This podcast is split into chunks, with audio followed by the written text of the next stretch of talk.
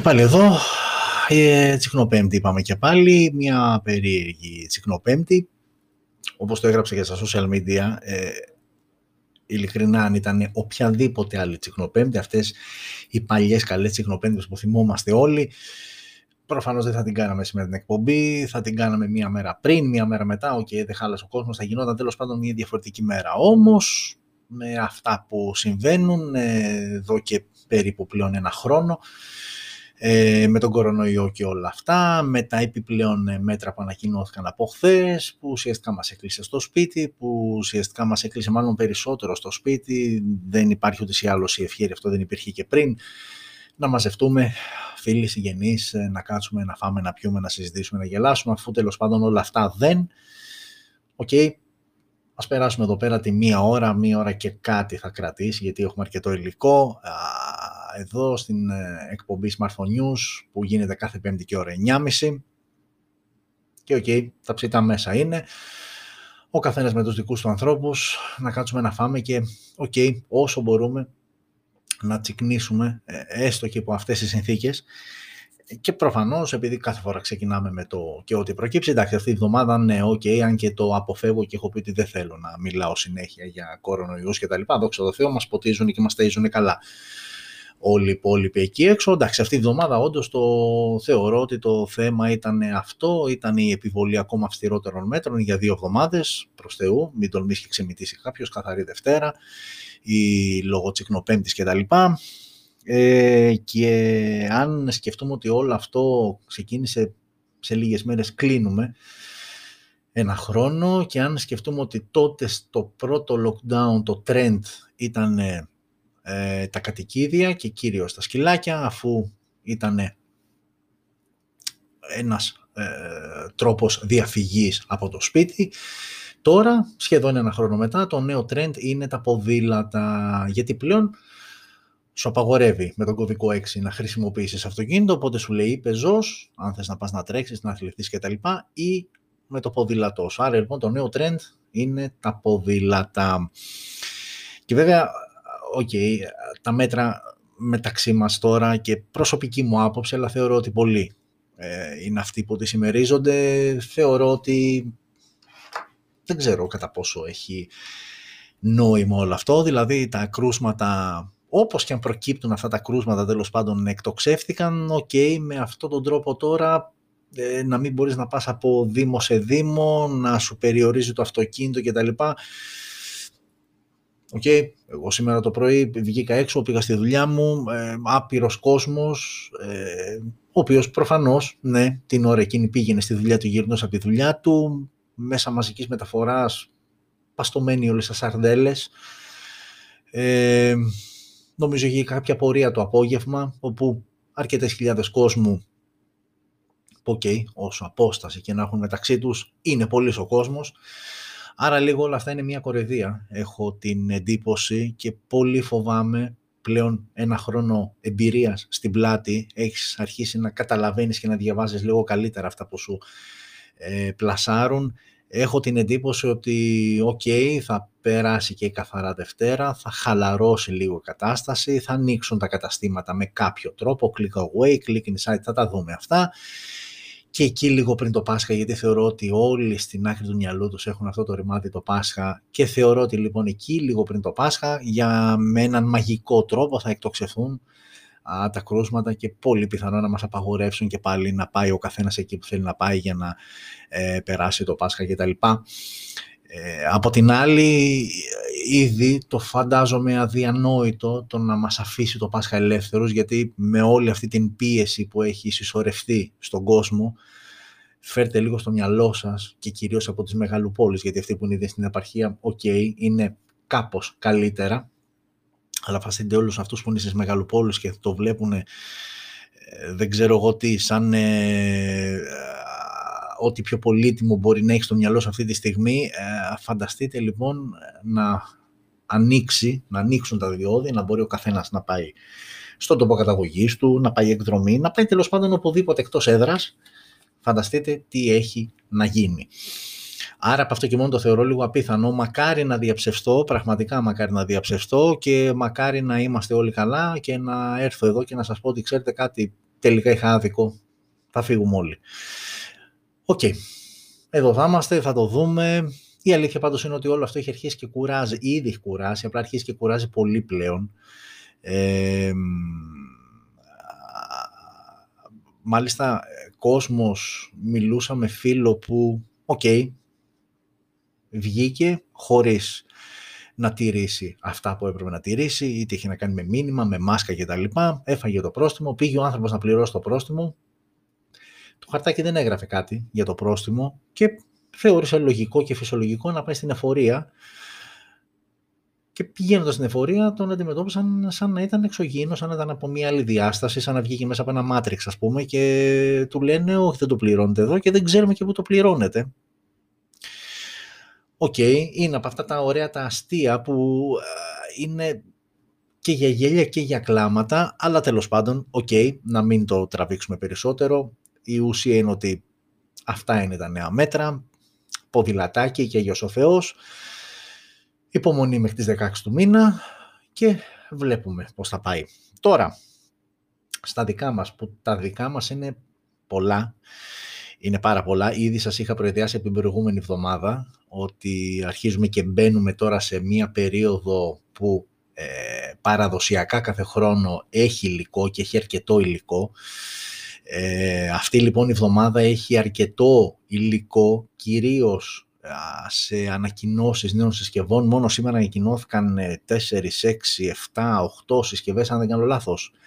Ε, γενικότερα έχουμε πολύ πράγμα και λόγω της ημέρας, οκ, το καταλαβαίνω ότι ακόμα και σπίτι να είσαι, ναι, προφανώς μπορεί να μην γουστάρεις, να κάτσεις εδώ στην οθόνη, να με ακούς και να με βλέπεις, ok, okay, σεβαστό δεκτό.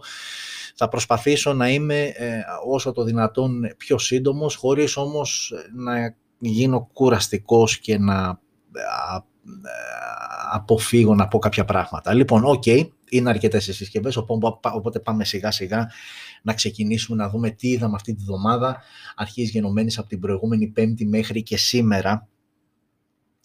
Α, και η αλήθεια είναι ότι η εβδομάδα ξεκίνησε κάπως περίεργα. Δηλαδή την προηγούμενη Πέμπτη Παρασκευή ανακοινώθηκαν δύο συσκευές οι οποίες ενώ υπήρχε η 5G έκδοσή τους, για κάποιο λόγο εταιρείες αποφάσισαν να ανακοινώσουν και την 4G έκδοση. Η μία εκ των δύο, γιατί η δεύτερη είναι η αμέσως επόμενη, θα τη δούμε μετά, είναι αυτό που βλέπετε στο οθόνη σας, το Galaxy A32. Το Galaxy A32, λοιπόν, το, το, το 5G ανακοινώθηκε τον Ιανουάριο, πριν δηλαδή δύο μήνες, αρχές Ιανουαρίου, από τη Samsung, ένα άκρος ενδιαφέρον α, κινητό, mid-range κινητό, έτσι. Και στις 25 του μήνα, 25 Φεβρουαρίου, η Samsung αποφάσισε να ανακοινώσει τον Galaxy A32 την 4G έκδοση.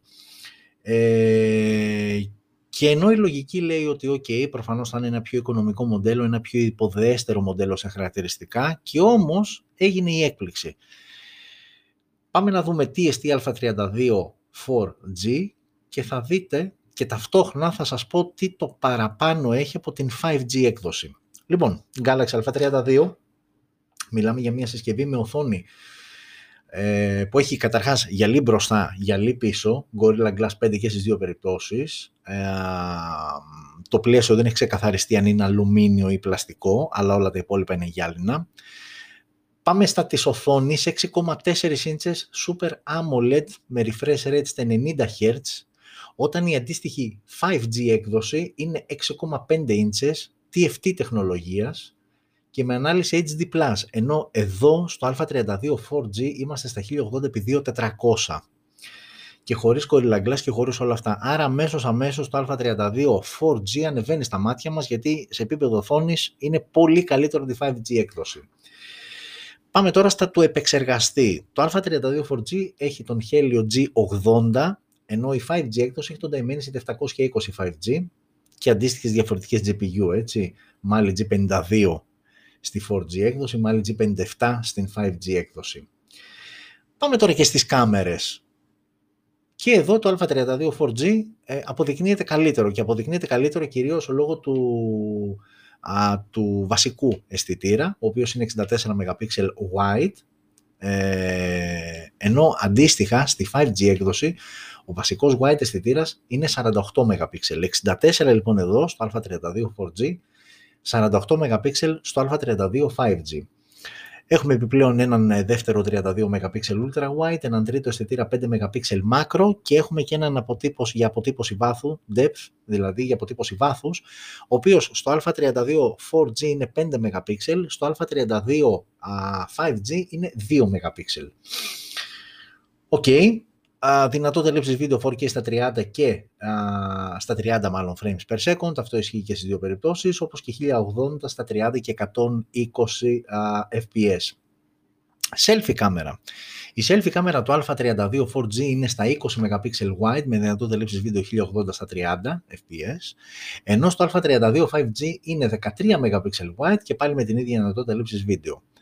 Μόνο ηχείο θύρα για ακουστικά, πεντάρι Bluetooth, ε, Type-C στο κάτω μέρος και μπαταρία 5.000 mAh στα 15W, ό,τι σας είπα από την selfie κάμερα και μετά είναι κοινό και στις ε, δύο συσκευές.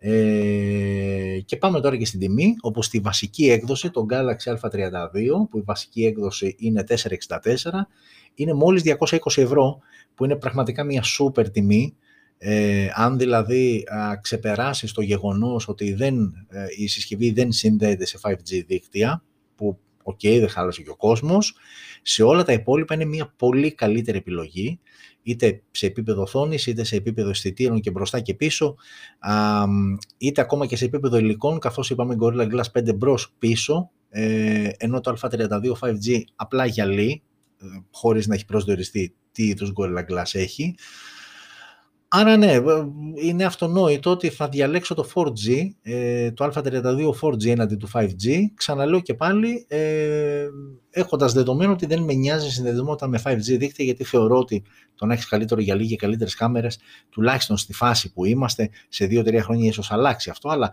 τώρα στη φάση που είμαστε, που ακόμα το 5G είναι στα πρώτα του βήματα και είναι κάποιες συσκευές που υποστηρίζουν, δεν είναι τόσες πολλές ακόμα, ε, εδώ στην Ελλάδα, ε, νομίζω ότι είναι μια πολύ καλή επιλογή το Galaxy A32 στα 220 ευρώ. Ok. Okay. Αυτή ήταν η πρώτη α, συσκευή που ενώ υπήρχε 5G, το 5G αδερφάκι ε, εμφανίστηκε και το 4G αδερφάκι και εδώ είναι η δεύτερη συσκευή που συνέβη ακριβώς το ίδιο. Αυτό που βλέπετε στις οθόνες σας είναι το Huawei το P40. Ok, okay, όλοι ξέρουμε ότι συνδεόταν σε 5G δίκτυα. Μιλάμε για μια συσκευή που ανακοινώθηκε το Μάρτιο του 2020, δηλαδή ένα χρόνο πίσω. Και έρχεται τώρα η Huawei και σου λέει σου ξαναβγάζω το P40, αλλά αυτή τη φορά είναι η 4G έκδοση. Ok. Okay. Ε, οι διαφορές ε, εδώ πέρα είναι πολύ μικρότερες σε σύγκριση με πριν που είδαμε Galaxy A32 4G και 5G. Ε, το P40 είναι μια συσκευή που πάνω κάτω την ξέρουμε όλοι, είναι ένα από τα πιο δυνατά κάμερα phones που υπάρχουν εκεί έξω. Ε, η διαφορά λοιπόν έχει να κάνει καθαρά στον επεξεργαστή. Το, η συσκευή με τη 5G συνδεσιμότητα έχει Kirin 990 5G, ενώ εδώ έχουμε τον Kirin 990 τον απλό, άρα ξεχνάμε την 5G σύνδεση. Ε, θα είναι διαθέσιμο σε μία μοναδική έκδοση 828, okay, το P40 το 5G είχε περισσότερες επιλογές, αυτό θα είναι μόνο σε μία 828. Τα της κάμερας, τα κορυφαία specs παραμένουν ίδια, λέει κοπτικά μέρη, 50 εντάχει τα λέω, 50 MP wide ο βασικός αισθητήρας με omnidirectional PDAF και οπτική σταθεροποίηση, ένας δεύτερος 8 MP telephoto επίσης PDAF και οπτική σταθεροποίηση και 3 optical zoom και ένας τρίτος αισθητήρας 16 MP ultra wide, ό,τι είχε δηλαδή το P45G έκδοση, έχει και αυτό. Μπροστά δύο αισθητήρες, 32, ουσιαστικά ένας είναι 32 MP wide, ο δεύτερος είναι για βιομετρικές λήψεις, για ξεκλείδωμα μέσω προσώπου κτλ. Και δυνατότητα λήψης βίντεο 4K στα 30 και 60 fps, τόσο με τις πίσω κάμερες όσο και με την μπροστά. Μονό ηχείο δεν έχουμε θύρα για ακουστικά. Ε, υποστηρίζουμε NFC, ε, σίγουρα. Έχουμε αυτό που λέγαμε και πριν, ε, αναγνώριση προσώπου με υπέρυθρες, σαρωτής δαχτυλικών αποτυπωμάτων κάτω από την οθόνη, ε, μία οθόνη που είναι 6,1 inches τεχνολογίας OLED ε, και μπαταρία 3.800 mAh, που αυτό θα χαλάσει αρκετό κόσμο, γιατί γενικότερα ότι είναι κάτω από 4.000 μας ξυνίζει πλέον, μας χαλάει, με γρήγορη φόρτιση στα 22,5W. Άρα λοιπόν πρακτικά η μόνη διαφορά είναι στον επεξεργαστή και η συσκευή κυκλοφορεί με τιμή, δεν έχει από γιατί είναι μία έκδοση είπαμε 828 στα 500 ευρώ. Ε, ναι, σωστά, στα 500 ευρώ. Ε, αυτό, η Huawei λοιπόν επέλεξε να ρίξει και αυτή την πρόταση στην αγορά. Ποιος ξέρει γιατί. Α, ούτως ή άλλως μην ξεγελιέστε, η συσκευή τρέχει ε, Android 10 out of the box ε, και επίσης δεν υποστηρίζει Google Play Services γιατί όπως έκανε με το P30 New Edition θα μπορούσα να βρω εκεί μια λογική, εδώ πλέον δεν έχει. Οπότε πραγματικά δεν ξέρω κάποιος ε, για οικονομικούς λόγους να πάει στην 4G έκδοση. Επειδή θέλει πολύ ένα καλό camera phone αλλά δεν μπορεί να φτάσει την τιμή του 5G και να πάει στο 4G, ok, okay, είναι το μόνο που μπορώ να σκεφτώ. Παρά τα αυτά, όποιος θέλει camera phone είναι μια αξιοπρεπ... όχι αξιοπρεπέστατη, είναι μια πάρα πολύ καλή επιλογή. Ok, okay, ε, και μετά από αυτό έτσι το δυναμικό ξεκίνημα ρίχνουμε λίγο τόνους και πάμε εδώ. Ε, okay, είμαι σίγουρος ότι είναι πολύ δύσκολο να καταλάβει κάποιος γιατί δεν φαίνεται και το brand στο πίσω μέρος για ποια εταιρεία καταρχάς μιλάμε γιατί ας βρίσκαμε την εταιρεία και ας αφήναμε το μοντέλο. Μιλάμε λοιπόν για την Gioni η οποία ανακοίνωσε δύο συσκευές, όχι ψέματα, ανακοίνωσε μία συσκευή, το Max Pro, το οποίο έρχεται σαν συνέχεια του Max, Gioni Max, το οποίο ανακοινώθηκε τον Αύγουστο, τέλη Αυγούστου α, του 2020. Το Gioni λοιπόν 2 Max ήδη υποψιάζει στο ότι δεν είναι κάτι το ιδιαίτερο, όντως δεν είναι κάτι το ιδιαίτερο, οθόνη 6,52 EPS LCD, ε, το Max δηλαδή δεν έχει να κάνει κάτι με μέγεθος οθόνης κτλ. Και, και ανάλυση HD+, επεξεργαστής Unisoc 9863α, ε, οκταπύρινος, 332 μία μοναδική έκδοση, ε, δύο οι αισθητήρες στο πίσω μέρος όπως φαίνεται ξεκάθαρα, 13 white και 2 για αποτύπωση βάθους. Και δυνατότητα λήψης βίντεο 1080 στα 30 frames per second, ok, και ένας αισθητήρας απλός, 8 MP μπροστά, μόνο ηχείο θύρα για ακουστικά, το Bluetooth είναι 4.2, είναι παλιά version. Έχουμε ραδιόφωνο, έχουμε micro USB, έτσι καλά να πάθετε, για εσάς που νομίζατε ότι δεν. Micro USB λοιπόν στο κάτω μέρος. Α, και α, το μόνο που έτσι μπορεί λίγο να μας κάνει έτσι, να, να σκάσει χαμόγελο στο χιλάκι είναι η μπαταρία 6.000 mAh, αλλά χωρίς να έχει γίνει κανένας λόγος και δεν υπάρχει να γίνει κάποιος λόγος γιατί πολύ απλά δεν υποστηρίζει τεχνολογία ασύρματης, ε, ασύρματης Χριστός Παναγία, γρήγορης φόρτισης ήθελα να πω. Gioni λοιπόν ε, Pro Max, μια συσκευή η οποία κοστολογείται στα 80 ευρώ και θεωρώ ότι είναι καλά τα λεφτά για την ε, συγκεκριμένη συσκευή και αυτά που ζητάει. Ε, εντάχει από το Max που βγήκε τον Αύγουστο, ξέρω ότι δεν καίγεστε ιδιαίτερα, ε, αλλά εντάχει ε, οι διαφορές από το προηγούμενο μοντέλο το καλοκαιρινό είναι ότι έχει λίγο περισσότερο RAM, είχε 2 το Max, εδώ έχουμε 3 GB RAM. Ε, βελτιώθηκε ο αισθητήρας αποτύπωση βάθους, εδώ είναι 2 MP, 0,3 ήταν στο αυγουστιάτικο μοντέλο και αυξήθηκε και η μπαταρία γιατί στο παλιό μοντέλο ήταν 5.000 mAh ενώ εδώ είμαστε στις 6.000 mAh. OK, okay, μία απλή συσκευή για απλούς ανθρώπους που θέλουν να κάνουν απλά πράγματα και δεν υπάρχει και λόγος να μείνουμε περισσότερο.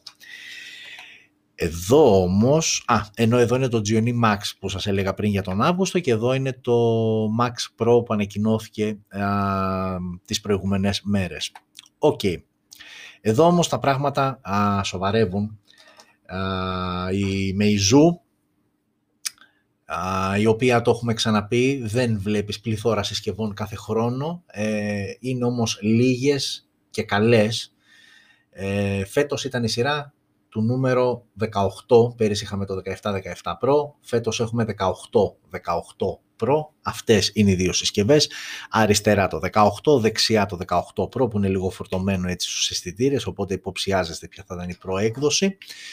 Ε, δύο όμορφες α, συσκευές. Ξεκινάμε με το αριστερό, το Meizu 18 και θα δούμε τι παραπάνω έχει το Meizu 18 Pro. Λοιπόν, το Meizu 18 διαθέτει οθόνη 6,2 inches Super AMOLED με HDR υποστήριξη HDR10+, και refresh rate στα 120 Hz. Ανάλυση 1440x3200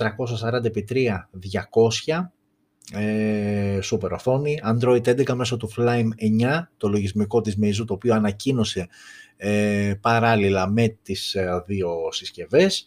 Snapdragon 888 στο εσωτερικό με Adreno 660, άρα η Meizu έβαλε ε, και θυμίζω και πάλι ότι η Meizu τα τελευταία δύο χρόνια επανεξέτασε τη σχέση της με την Qualcomm γιατί μέχρι και τότε παίζανε MediaTek επεξεργαστές. Ε, ε, εδώ και δύο χρόνια πλέον συνεργάζεται κανονικά με την Qualcomm και βάζει ό,τι πιο κορυφαίο φέτος 888 και Adreno 660.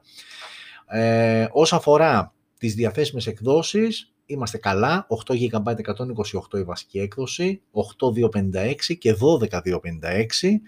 Ε, δεν παίρνει ε, κάρτα microSD, αλλά φαντάζομαι ότι οι επιλογές που μας δίνουν είναι αρκετά καλές. Πάμε τώρα στους αισθητήρες στο πίσω μέρος, ξεκάθαρα είναι τρεις στο Meizu 18, 64 MP wide ο βασικός αισθητήρας, ένας δεύτερος αισθητήρας 8 MP telephoto με 3x οπτικό zoom και ένας τρίτος αισθητήρας 16 MP ultra wide. Α, δυνατότητα λήψης βίντεο 4K στα 30 και 60 frames per second και 1080 αντίστοιχα. Μπροστά ο αισθητήρας είναι 20 MP wide και δυνατότητα λήψης βίντεο 1080 στα 30 frames per second. Εδώ θα θέλαμε κάτι καλύτερο γιατί ουσιαστικά εδώ πέρα τώρα ε, okay, είναι upper mid range προς flagship δηλαδή σε αυτή την κατηγορία θα θέλαμε κάτι καλύτερο από τη selfie κάμερα αλλά OK. Okay. Έχουμε στέρεο ηχεία, δεν έχουμε θύρα για ακουστικά που συνηθίζεται συγγνώμη, σε αυτή την κατηγορία των συσκευών. Ε, έχουμε dual band assistant GPS, έχουμε NFC, έχουμε Type-C στο κάτω μέρος. Ο σαρωτής δαχτυλικών αποτυπωμάτων βρίσκεται κάτω από την οθόνη, αφού είναι AMOLED. Και έχουμε και μια μπαταρία 4.000 mAh με 36W γρήγορη φόρτιση, με τεχνολογία Power Delivery 3 γενιάς και Quick Charge 3+. Ε, και τιμή από 560 ευρώ. Ε, είναι μια άκρος ενδιαφέρουσα συσκευή. Ξαναλέω και πάλι, αν με χαλάει κάτι, με χαλάει η selfie κάμερα που θα την ήθελα λίγο καλύτερη. Ε, και με χαλάει και η γρήγο, όχι η γρήγορη φόρτιση, καλά είναι, καλά είναι τα 36W, αν και με αυτά που έχουν βγει, αλλά είναι καλά. Θα ήθελα ίσως λίγο μεγαλύτερη μπαταρία από τα 4.000 mAh. Οριακά είμαστε καλά. Αλλά ακριβώς όμως επειδή η Meizu υποψιάστηκε ότι κάποιος θα τα πει αυτά, τα κακά λόγια, έρχεται και σου δίνει το Meizu 18 Pro, είναι η δεξιά συσκευή, όπως βλέπετε στην οθόνη σας, η οποία έρχεται να σου καλύψει αυτά τα κενά, με το κάτι της παραπάνω βέβαια, αλλά έρχεται να σου καλύψει αυτά τα κενά. Λοιπόν, ξεκινάμε καταρχάς με την οθόνη. Μια βασική διαφορά μεταξύ των δύο συσκευών είναι το μέγεθος οθόνης, που δεν είναι ιδιαίτερα ευδιάκριτος στις εικόνες. 6,2 είχε το 18 ε, το απλό, το 18 Pro πάει στις 6,7 Παραμένει Super AMOLED όμως, 120 Hz refresh rate και τα λοιπά, δεν αλλάζει κάτι ούτε στην ανάλυση. Πλάσω ότι έχουμε προστασία Gorilla Glass 6, κάτι που δεν έχει το Meizu 18. Σε επίπεδο επεξεργαστών είμαστε ακριβώς τα ίδια. Σε επίπεδο εκδόσεων 828 και εδώ η βασική ακριβώς τα ίδια. Πάμε τώρα στους αισθητήρες πίσω. Εδώ πλέον έχουμε περισσότερους αισθητήρες. Έχουμε ουσιαστικά 4 αισθητήρες. Ο βασικός είναι 50 megapixel wide με dual pixel PDAF ενώ ήταν απλό PDAF στο, στο 18 και οπτική σταθεροποίηση που είχαμε και στο 18. Δεύτερος αισθητήρας 8 megapixel telephoto με 3 optical zoom, ok, το ίδιο. Ο τρίτος αισθητήρας είναι 32 megapixel ultra wide ε, ενώ είχε 16 το Meizu 18 και έχουμε και έναν τέταρτο βοηθητικό αισθητήρα 0,3 3D TOF που είναι για την αποτύπωση βάθους.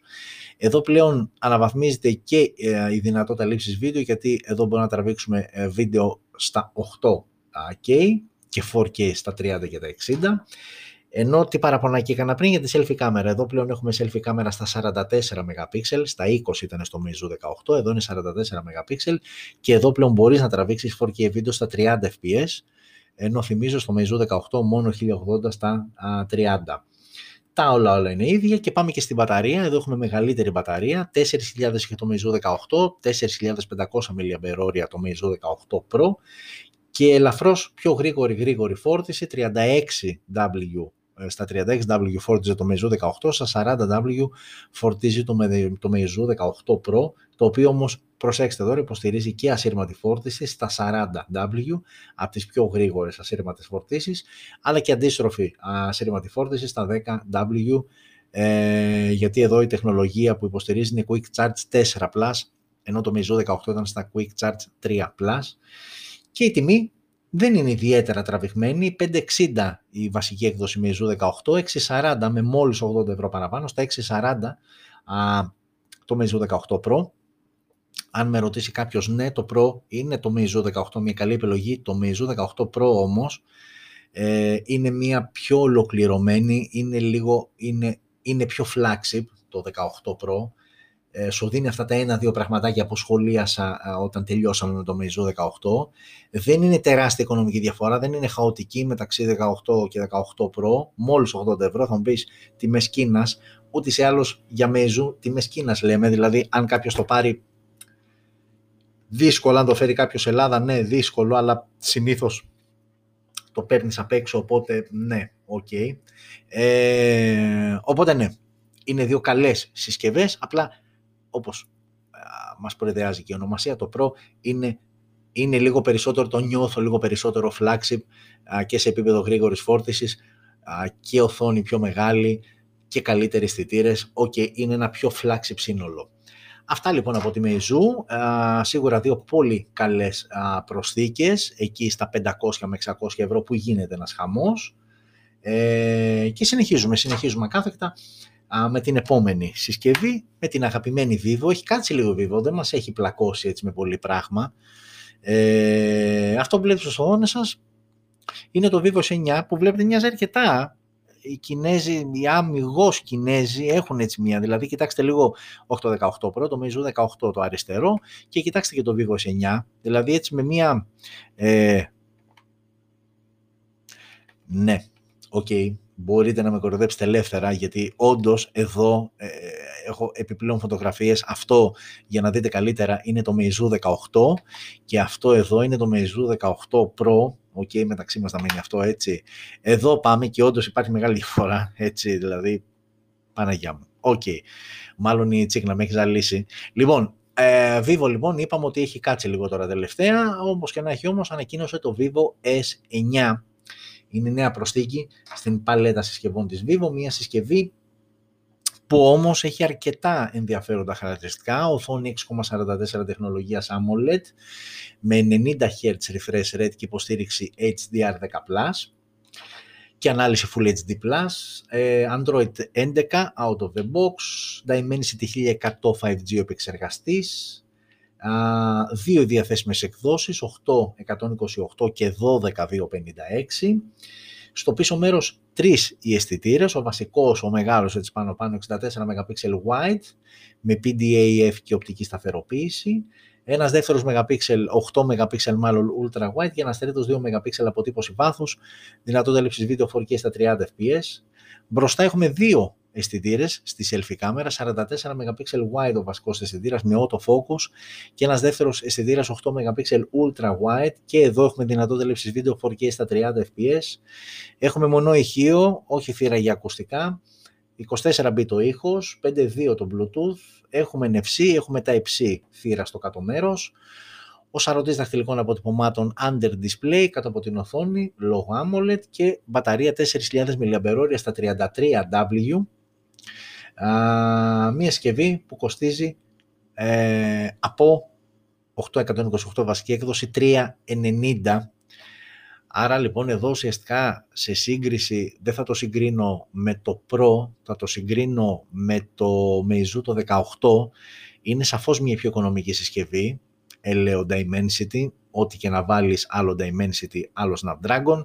Είναι λοιπόν μια σαφώς πιο οικονομική συσκευή με πάνω κάτω τα ίδια όσον αφορά την μπαταρία, ε, ελαφρώς υποδέστερη οθόνη, ε, το setup της κάμερας, ok, δεν έχει τον τελεφόντο αισθητήρα που έχει το Meizu 18, είναι όμως γενικά ένα αρκετά συμπαθητικό σύνολο, ξαναλέω και πάλι για τα 390 ευρώ που σου ζητάει η βασική έκδοση, που καλύπτει και τον περισσότερο κόσμο, 8 GB RAM και 128 GB αποθηκευτικός χώρος, ok, ξαναλέω και πάλι, είναι μια ε, αρκετά καλή ε, επιλογή. Και συνεχίζουμε εδώ πέρα γιατί ε, το έχω ξαναπεί πολλές φορές ότι ταυτόχρονα γράφουμε και το podcast το ηχητικό κομμάτι δηλαδή της εκπομπής για όποιον θέλει να το ακούσει έτσι σε ραδιοφωνικό στυλ σε δεύτερο ή τρίτο χρόνο. Οκ, λοιπόν, φεύγουμε από Vivo και πάμε από εδώ και στο εξής τώρα. Όλα αυτά που θα δείτε ανακοινώθηκαν σήμερα, οπότε ήταν που ήταν Τσικνοπέμπτη ε, τσαλακωμένη σήμερα, όπως την κάνανε. Έγινε και αυτός ο χαμός με τις συσκευές που έπρεπε όλα αυτά να τα ετοιμάσουμε και να τα έχω έτοιμα εδώ για να σας τα δείξω και να σας τα πω. Υπήρχε λίγο πίεση χρόνου, αρκετή πίεση χρόνου και είμαστε εδώ λοιπόν. Ε, το GT για όσους έτσι γουστάρετε αμάξι και ταχύτητα σας λέει, σας αρέσει έτσι σαν, ε, σαν λόγο και τα λοιπά. Ε, το GT πλέον θα το συναντάμε και στα κινητά. Η Realme λοιπόν ανακοίνωσε το Realme GT 5G και μάλιστα η φωτογραφία που βλέπετε είναι από την έκδοση που θα φοράει ένα back panel με κάτι τύπου δέρμα, δεν είναι ακριβώς δέρμα. Αυτή όμως είναι η συσκευή, ε, μια συσκευή για την οποία έχει γίνει πολύ σντόρος τις τελευταίες μέρες, δηλαδή θυμάμαι και δεν ήθελα να γράφω και να, να γιατί το έχω ξαναπεί ότι μπαίνοντας κάθε μέρα έτσι για να μαζέψεις υλικό, διαβάζοντας, ακούγοντας αυτά που παίζουν γύρω, το 70% των ειδήσεων αφορούν ε, ε φήμες για συσκευές που θα έρθουν. Δηλαδή, ας πούμε, για παράδειγμα, έχουν ξεκινήσει ήδη να είναι πάρα πολλές οι φήμες που αφορούν το iPhone 13. Είμαστε Μάρτιο και μιλάμε ότι έχουμε μπροστά μας ένα γεμάτο μισόχρονο, 6 μήνες τουλάχιστον μέχρι να ανακοινωθεί. Ε, δεν θα μπω στη διαδικασία να φορτώσω και το δικό μου το μυαλό και το δικό σας με πληροφορίες για μια συσκευή που θα ανακοινωθεί μετά από 6 μήνες. Έχουμε καιρό μπροστά μας να διασταυρωθούν και κάποια πράγματα και θα τα δούμε στην ώρα τους. Δεν θέλω να σας κουράζω με πράγματα που θα ανακοινωθούν. Πάμε στα καθημερινά, πάμε σε αυτά που είναι live και σε αυτά τα οποία βγαίνουν. Αυτό λοιπόν είναι το Realme GT. OK, okay, με αυτό το περίεργο ε, back panel, γιατί okay, ε, το υλικό αλλάζει. Κατά τα άλλα, αυτό είναι το back panel, ακόμα και αν επιλέξεις ε, ε, τις, ε, τις ε, συσκευές ε, που δεν έχουν το δέρμα και έχουν από πίσω ε, το κανονικό back panel. Αυτό είναι λοιπόν το Realme GT, μια συσκευή με οθόνη 6,43 inches, Super AMOLED και refresh rate 120 Hz, ε, Full HD Plus ανάλυση, Android 11 μέσω του Realme User Interface 2, αν δεν κάνω λάθος, 2 σωστά. Και εδώ θα δούμε κορυφαίο Snapdragon 888 με Adreno 660. Ε, αρχίζει και φοριέται όπως καταλαβαίνετε πλέον ο συγκεκριμένος επεξεργαστής που είναι ο κορυφαίος της Qualcomm μέχρι στιγμής από περισσότερες συσκευές. 828 η βασική έκδοση και 12256 μια δεύτερη έκδοση.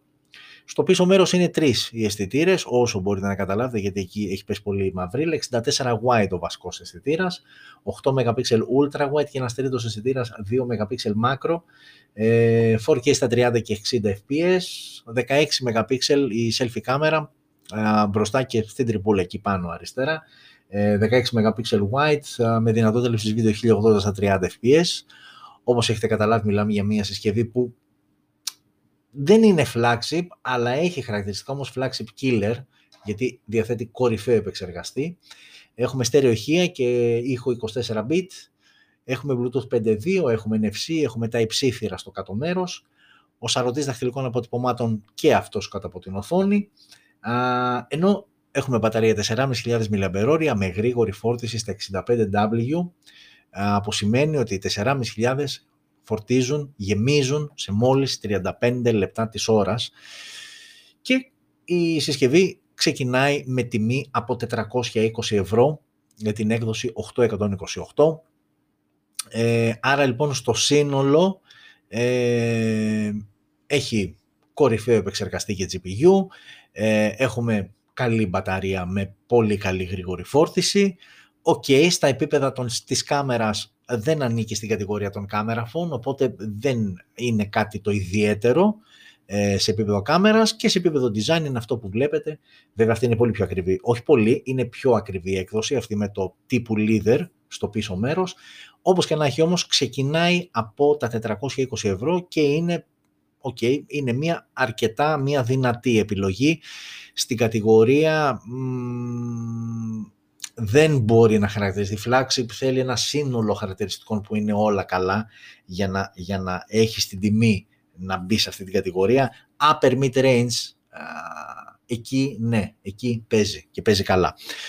OK, okay, Realme GT 5G λοιπόν, αυτή ήταν η συσκευή που ανακοινώθηκε σήμερα από τη Realme. Ε, ενώ σειρά έχουμε Xiaomi που μας πέταξε σήμερα όλα αυτές τις ε, Redmi Note 10 συσκευές, Redmi, ε, Redmi Note 10, Redmi Note 10 5G, Redmi Note 10S και Redmi Note 10 Pro. Αυτές είναι οι τέσσερις συσκευές που ανακοίνωσε σήμερα η Xiaomi. Ε, σε επίπεδο design η ουσιαστική διαφορά αυτή που διαφέρει τις υπόλοιπες και κυρίως, στο, όχι κυρίως, στον τομέα των αισθητήρων είναι το Pro με τις υπόλοιπες τρεις. Πάμε να δούμε όμως, πάμε να δούμε και εδώ κάτι περίεργο. Ε, ξεκινάμε με το ε, τέρμα αριστερά, ε, το Redmi Note 10 που είναι η πιο απλή και πιο οικονομική συσκευή. Καλά, όλες οι οικονομικές είναι όταν θα φτάσουμε δηλαδή και στο Pro θα δείτε. Αλλά πάμε να ξεκινήσουμε από εκεί και σιγά σιγά να ανεβαίνουμε level.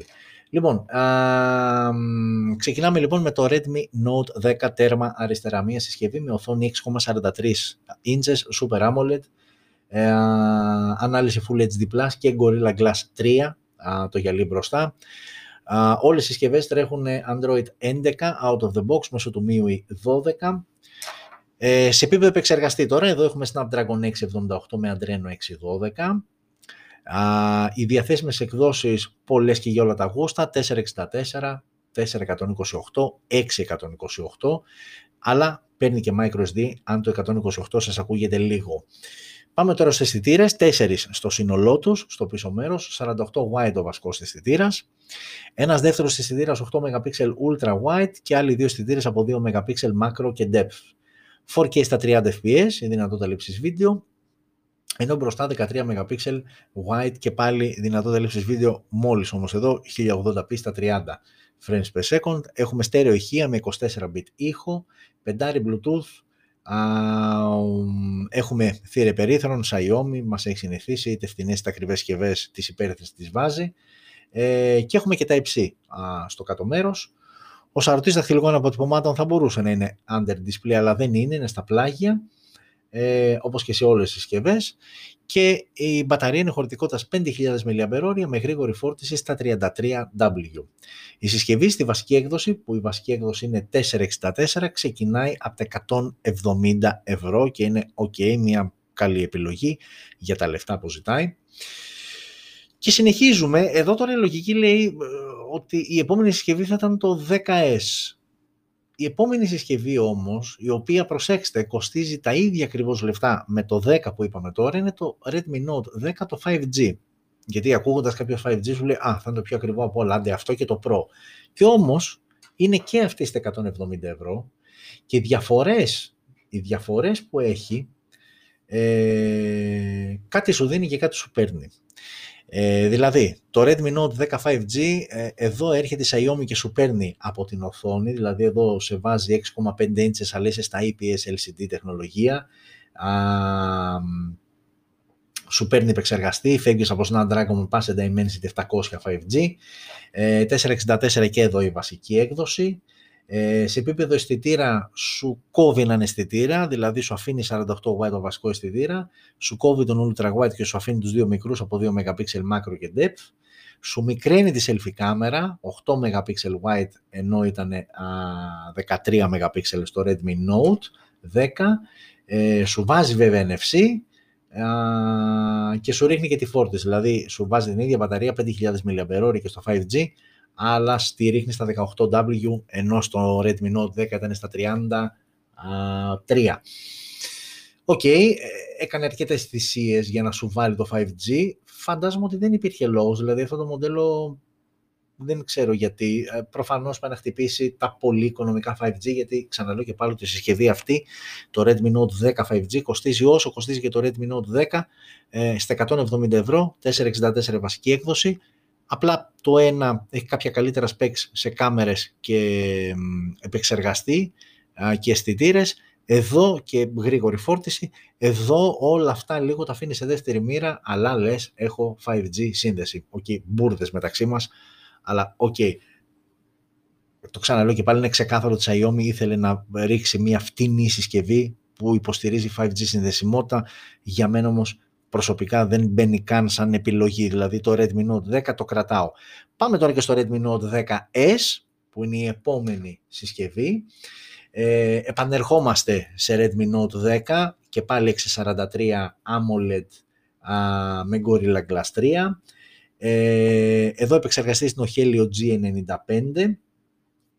Εδώ η βασική έκδοση είναι 664, ενώ στα προηγούμενα δύο ήταν 464, εδώ είμαστε στα 664 και έχει και μία έχει και την πιο μεγάλη έκδοση η οποία είναι, η οποία είναι 8128.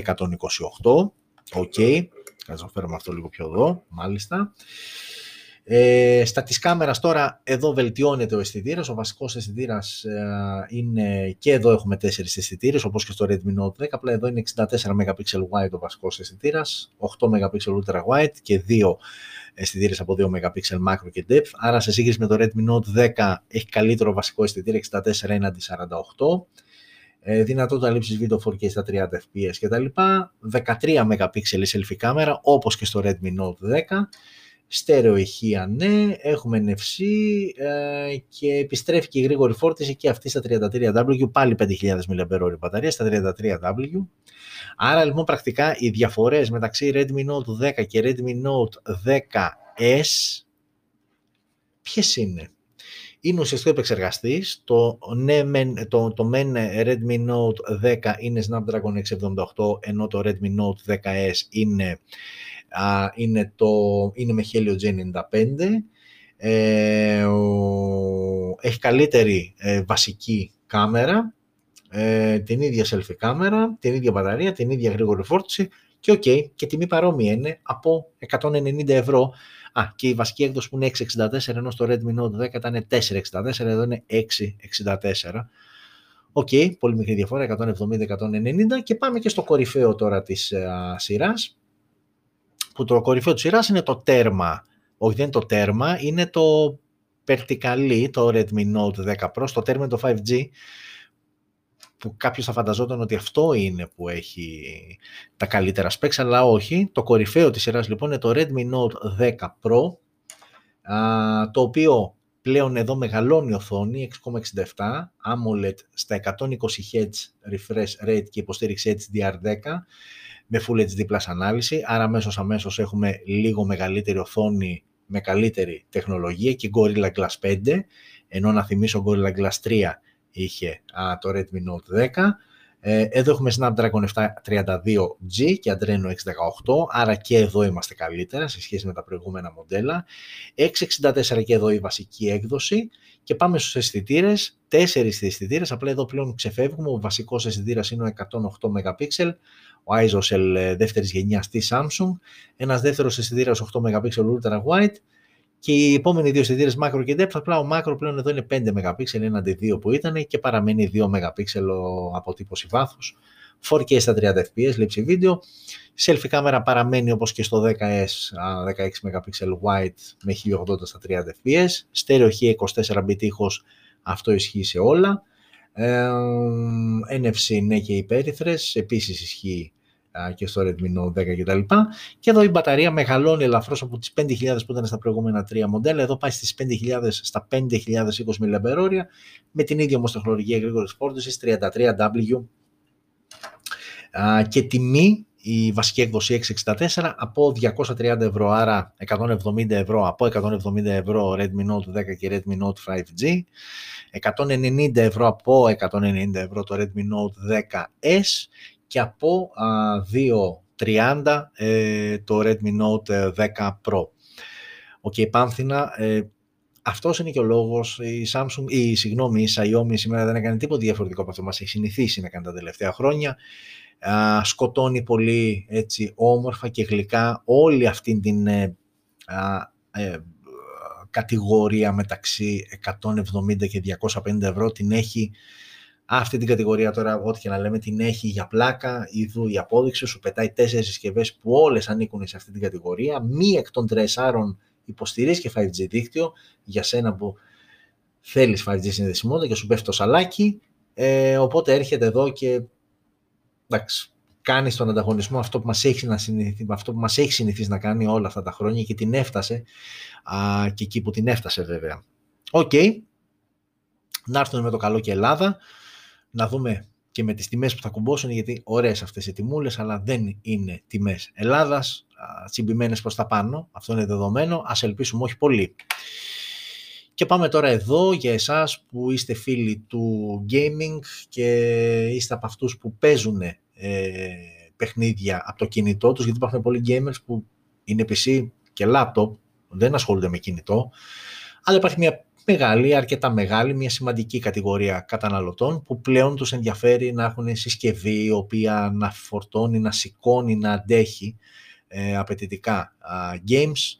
Ε, και ήρθε λοιπόν η Numbia, η οποία έχει εξαγοραστεί τα τελευταία χρόνια από την STE, ZTE, δεν ξέρω ποιο είναι το σωστό, αλλά καταλάβατε για ποια μιλάμε, και μας έφερε τη νέα γενιά Red Magic, έχουμε το 6 και το 6 Pro. Ε, δύο συσκευές που ε, όταν, ναι, όταν τώρα έφτασε η σειρά τους για να πούμε τα χαρακτηριστικά, κυρίως όταν φτάσουμε στο για μισό λεπτάκι, είναι κυρίως όταν φτάσουμε στο Pro, είναι ε, μια συσκευή, ε, δηλαδή είναι ένας τίτλος φορε, χιλιοφορεμένος, αλλά εδώ κουμπώνει γάντι. Τίναξε ιδίως σε δύο συγκεκριμένα χαρακτηριστικά, τίναξε την μπάγκα στον αέρα.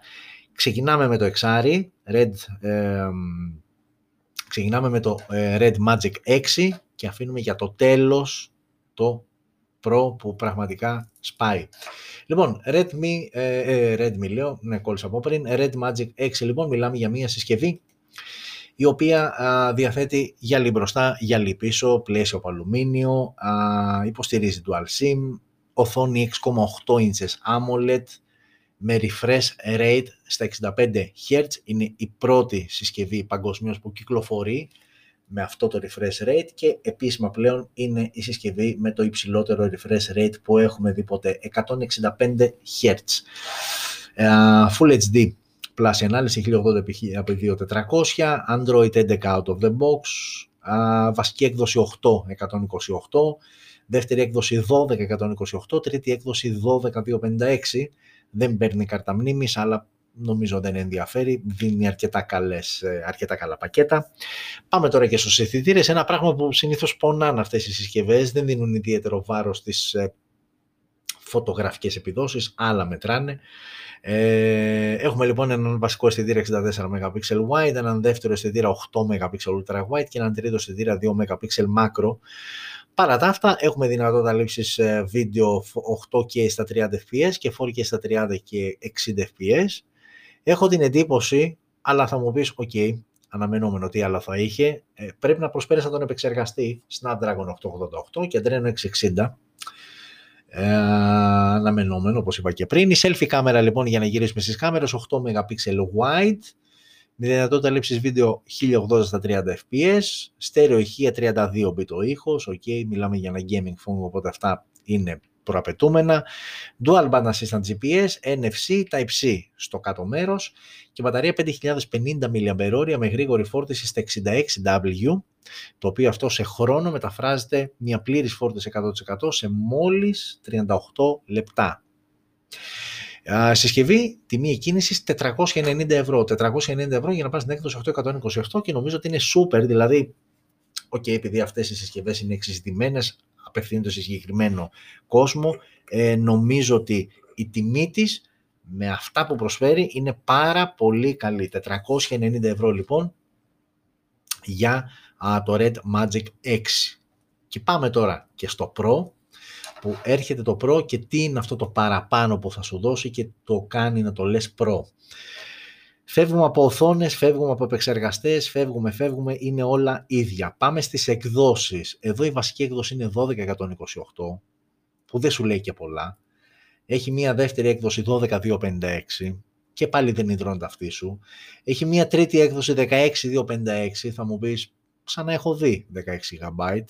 Όμως υπάρχει και μία τέταρτη έκδοση 18 GB RAM και 512 αποθηκευτικός χώρος.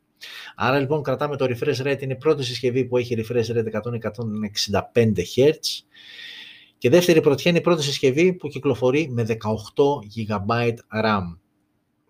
Σκεφτείτε το λίγο που έχουμε φτάσει πλέον 18 GB RAM. OK, okay, προσπερνάμε κάμερες, κάμερες κτλ, κτλ. Και πάμε στην μπαταρία. Εδώ η μπαταρία μίκρινε, αλλά δεν θέλω γκρίνιες. Πήγε στα 4500 mAh, όμως είναι με γρήγορη φόρτιση 120W. Και επειδή δεν υπάρχει, ε, δεν έχουν αναφέρει τον χρόνο που θέλει για μία πλήρη φόρτιση, ο οποίος πρέπει να είναι τραγικά λίγος, έχουν πει απλά ότι για να φορτίσεις το 50% της συσκευής θέλεις μόλις 5 λεπτά. Άρα να φανταστώ το 100% το πιάνει, εντάξει δεν πάει ακριβώς, το πιάσει ένα τέταρτο. Δηλαδή σε ένα τέταρτο έχεις φορτίσει πλήρως τη συσκευή σου και έχεις φτιάσει το 100%. OK, okay, super wow πράγματα. Άρα λοιπόν Red Magic 6 Pro, πρώτη συσκευή στον κόσμο με refresh rate 165 Hz. Πρώτη συσκευή στον κόσμο με ε, κόλλησα τώρα, με 18 GB RAM και πρώτη συσκευή, όχι δεν είναι πρώτη, αλλά είναι μία από τις δύο συσκευές που κυκλοφορούν με την πιο γρήγορη φόρτιση και έξω στα 120W. Τιμή εκκίνησης, και μην τρομάζετε, ε, γιατί κάποιος θα έλεγε ωραία όλα αυτά, αλλά πόσο τα κοστολογεί, τιμή εκκίνησης για τη βασική έκδοση, που βασική έκδοση είναι 1228, 570 ευρώ.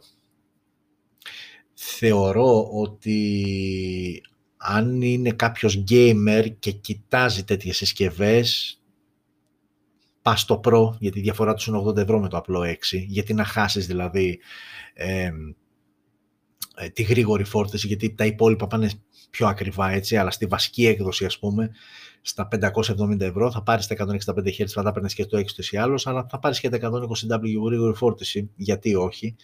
Ε, το παίρνεις χτες. Νομίζω είναι από τα ε, πιο, από τα πληρέστερα, να το πω έτσι, gaming phones που έχουν βγει. Ε, με πολύ δυνατά χαρακτηριστικά ε, και με καινοτομίες, με πρωτιές Σαφώς θα ακολουθήσουν και άλλοι βέβαια, αλλά όπως και να το κάνουμε στην ιστορία θα γραφτεί ότι αυτή η συσκευή ήταν η πρώτη που είχε 165 Hz refresh rate, 18 GB RAM και 120, όχι πρώτη, αλλά από τις πιο γρήγορες φορτίσεις που έχουμε δει εκεί έξω. OK, okay, απίστευτη, απίστευτη συσκευή, ειδικά το Pro δηλαδή, συνδυάζει πάρα πολλά πράγματα. Και θα κλείσουμε το δεύτερο μέρος και είμαστε 10 και 25, εντάξει δεν θα σας καθυστερήσω πολύ, έχουμε κρατήσει, έχουμε ξεχωρίσει μερικές ειδήσεις, θα τις δούμε. Σε αυτό εδώ πέρα το κακάσχημο πραγματάκι, πραγματικά δηλαδή ε, είναι άσχημο, είναι άσχημο. Η Samsung λοιπόν σήμερα ανακοίνωσε αυτό εδώ που βλέπετε, από την σειρά ε, X-Cover είναι τα ragged, κατηγορία ragged smartphones, τα ανθεκτικά, αυτά που είναι για πτώσεις, είναι για αυτά που τα χρησιμοποιούν και πέφτει στις λάσπες και τα νερά και δεν παθαίνει τίποτα.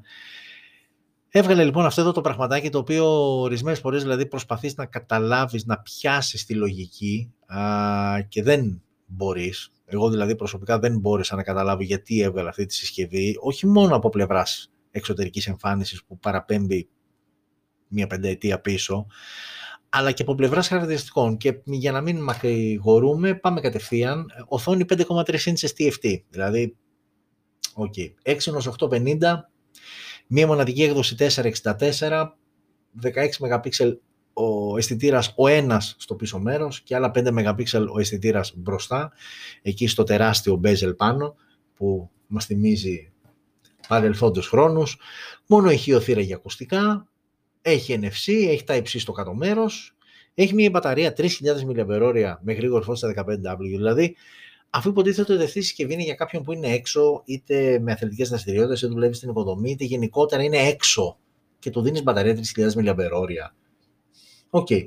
Και το καλύτερο το κερασάκι ότι για να τα αποκτήσεις αυτό εδώ πέρα το ωραίο τουβλάκι πρέπει να δώσεις 300 ευρώ εντάξει, όπως καταλαβαίνετε, σ' αγαπώ, σε εκτιμώ Samsung και έχω και ένα λόγο παραπάνω αυτές τις μέρες και θα σας το πω πιο μετά, αλλά ε, για κανένα λόγο, έτσι. Δηλαδή, αυτή τη στιγμή με 300-305 ευρώ υπάρχουν ε, smartphones και διαθέσιμα στην Ελλάδα, κάτι Blackview, κάτι Ulefone, ε, Armor κτλ.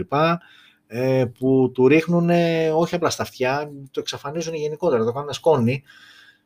Ε, δεν, δεν μπορώ να καταλάβω τη λογική. Τέλος πάντων, όπως και να έχει, X Cover Galaxy X Cover 5, 5, αυτό είναι το νέο racked phone από τη Samsung. Okay. Ε, και κάπου εδώ τελειώσαμε με το δεύτερο ε, μέρος, που το δεύτερο μέρος έχει να κάνει με τις ανακοινώσεις ε, των συσκευών, την εβδομάδα μας πέρασε και πάμε να κλείσουμε με κάποιες ειδήσεις που έχουμε ξεχωρίσει. Οκ, μπορεί να περάσω και μία-δύο και δεν είναι κάτι το τρομερό. Απλά για να μην σας κουράζω, ξαναλέω και πάλι, όπως και να έχει, είναι τσικνοπέμπτη, έστω και με αυτή τη μορφή, αλλά όλοι θέλουμε να κάτσουμε με τον άνθρωπό μας, με το φίλο μας, με όποιον είμαστε, να φάμε κάτι, οπότε δεν υπάρχει λόγος τώρα να βγάζουμε τα μάτια μας και όλα εδώ πέρα. Λοιπόν, έτσι δύο-τρεις ειδήσεις ε, που αξίζει έτσι να τις αναφέρουμε και τα λοιπά ε, και να ξεκινήσουμε με αυτή εδώ. DxO Mark, όλοι ξέρουμε πολύ καλά τι είναι. Ένα site το οποίο αξιολογεί κάμερες και φυσικά ε, όχι μόνο DSLR και mirrorless, αλλά και τα smartphones. Εδώ και λίγο καιρό αξιολογεί και τις οθόνες, αξιολογεί τον ήχο γενικότερα. Ε, εδώ λοιπόν είναι ένα νέο το οποίο εμένα προσωπικά αν είχα επενδύσει τα λεφτά μου σε αυτή τη συσκευή θα με είχε χαλάσει πάρα μα πάρα πολύ. Πήγε λοιπόν να αξιολογήσει την κάμερα ενός από τα κορυφαία smartphones α, για τώρα που μιλάμε και δεν είναι άλλο από τον Galaxy S21 Ultra το οποίο πήρε βαθμολογία 121, ακριβώς δίπλα βλέπετε το περσινό μοντέλο το οποίο βαθμολογήθηκε με περισσότερους πόντους, 126 και αναλυτικά ε, βλέπετε πού είναι, πού υστερεί, πού έχασε ε, το Galaxy S21 Ultra. Σε επίπεδο φωτογραφιών είναι το ίδιο κορυφαίο, έχασε όμως σε επίπεδο zoom και έχασε και σε επίπεδο βίντεο, ε, πράγμα που ξαναλέω και πάλι για μια συσκευή που αυτή τη στιγμή αν δεν κάνω λάθος είναι γύρω στα 1300 κάτι ευρώ, εμένα προσωπικά θα με χαλούσε πολύ.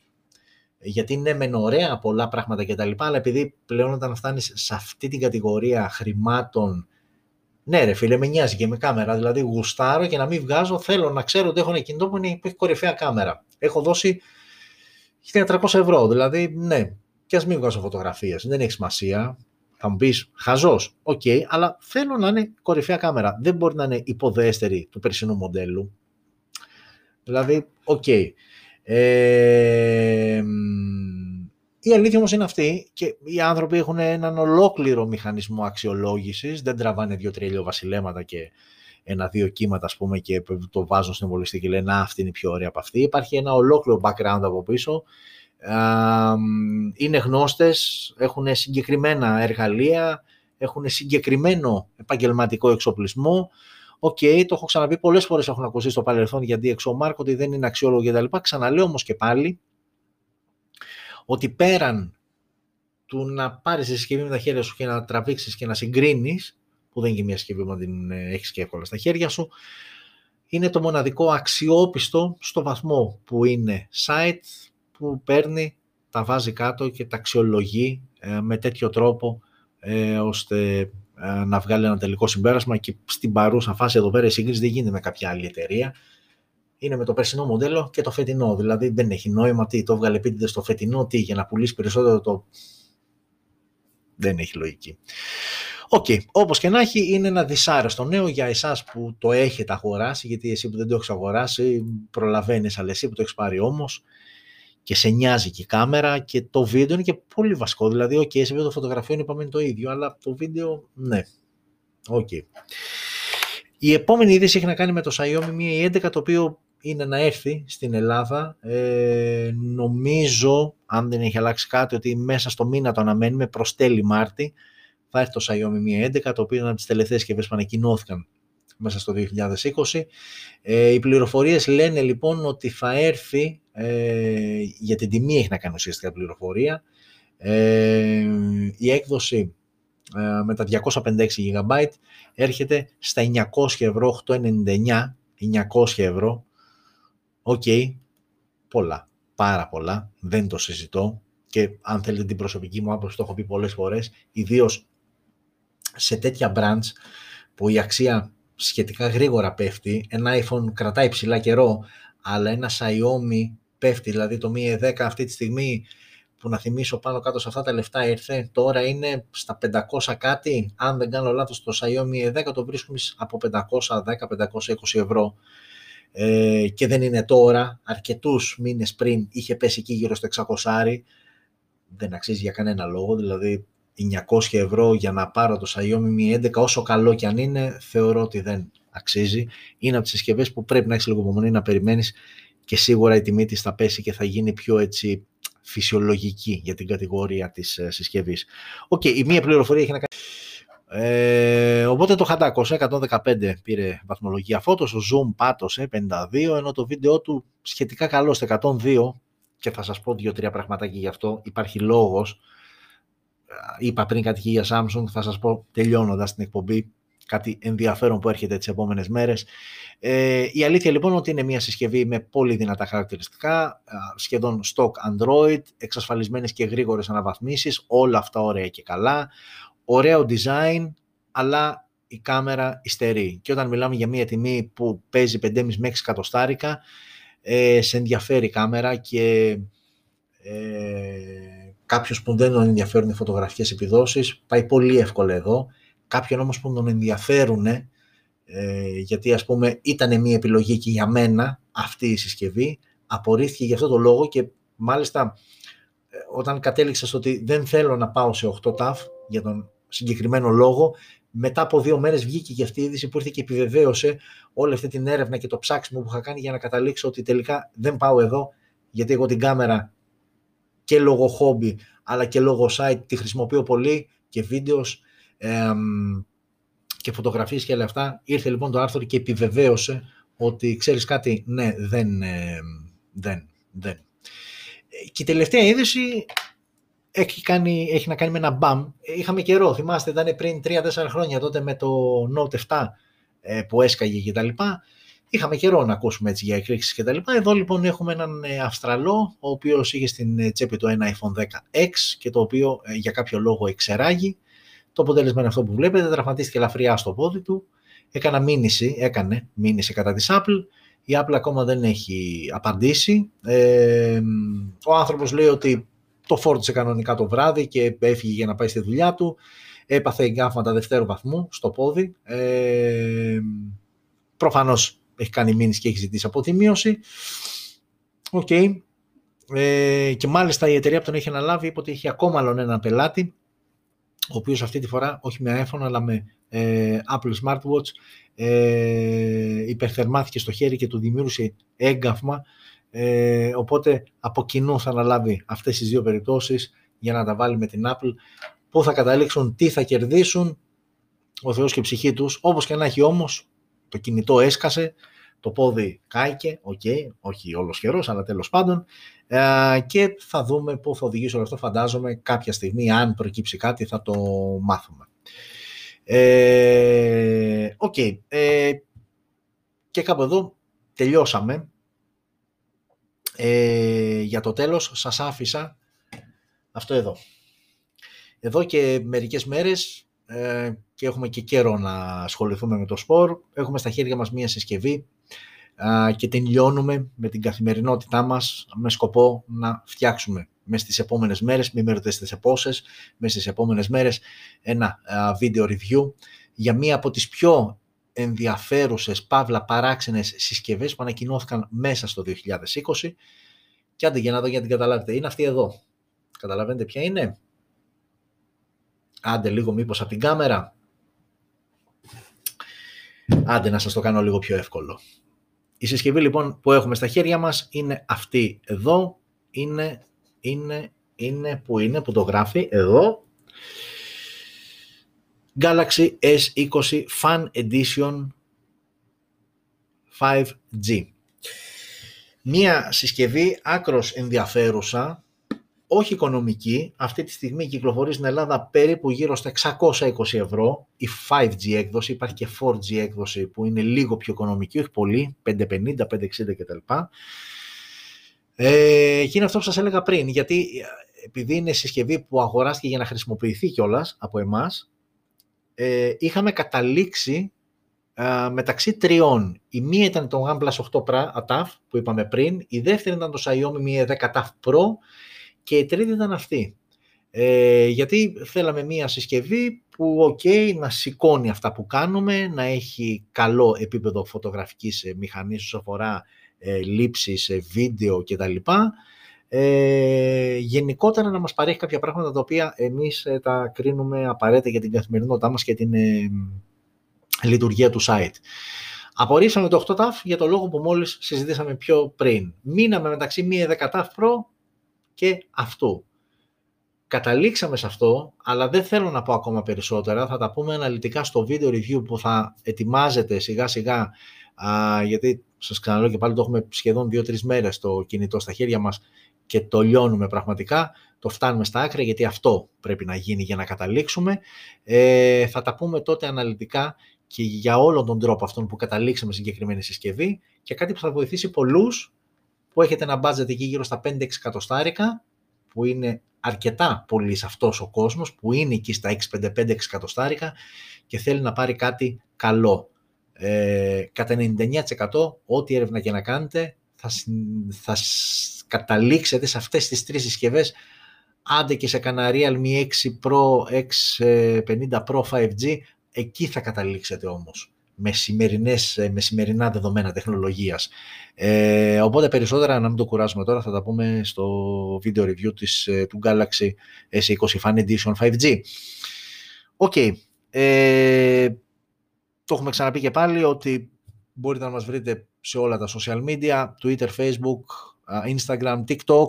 Ανεβάζουμε ωραία έτσι ενδιαφέροντα ε, tech μαθήματα ιστορίας, ας πούμε, και καλά ποιο είναι το πρώτο smartphone που κυκλοφόρησε, ποια smartphone είχαν τις περισσότερες πωλήσεις. Ωραία πραγματάκια να περνάμε χαλαρά και να μαθαίνουμε δύο-τρία πράγματα για αυτά τα κινητά που μας έχουν φάει τη ζωή, αλλά τους την τρώμε κι εμείς όσο μπορούμε. Γράφεστε στο κανάλι μας, το διαδίδετε, το λέτε σε φίλους σας, γινόμαστε περισσότεροι, γινόμαστε ακόμα καλύτεροι, περνάμε ακόμα καλύτερα. Να είμαστε καλά, να είμαστε ασφαλείς, να είμαστε υγιείς, να ζούμε smart, να ζείτε smart και μέχρι το ερχόμενο επεισόδιο την επόμενη πέμπτη και ώρα 9.30 να περάσετε καλά στο υπόλοιπο της μέρας και στο τσίχνισμα όπως και να το κάνετε με όποιον για να το κάνετε ε, και ανανεώνουμε το ραντεβού μας για την ερχόμενη εβδομάδα πέμπτη και ώρα 9.30. Φιλιά σε όλες και όλους.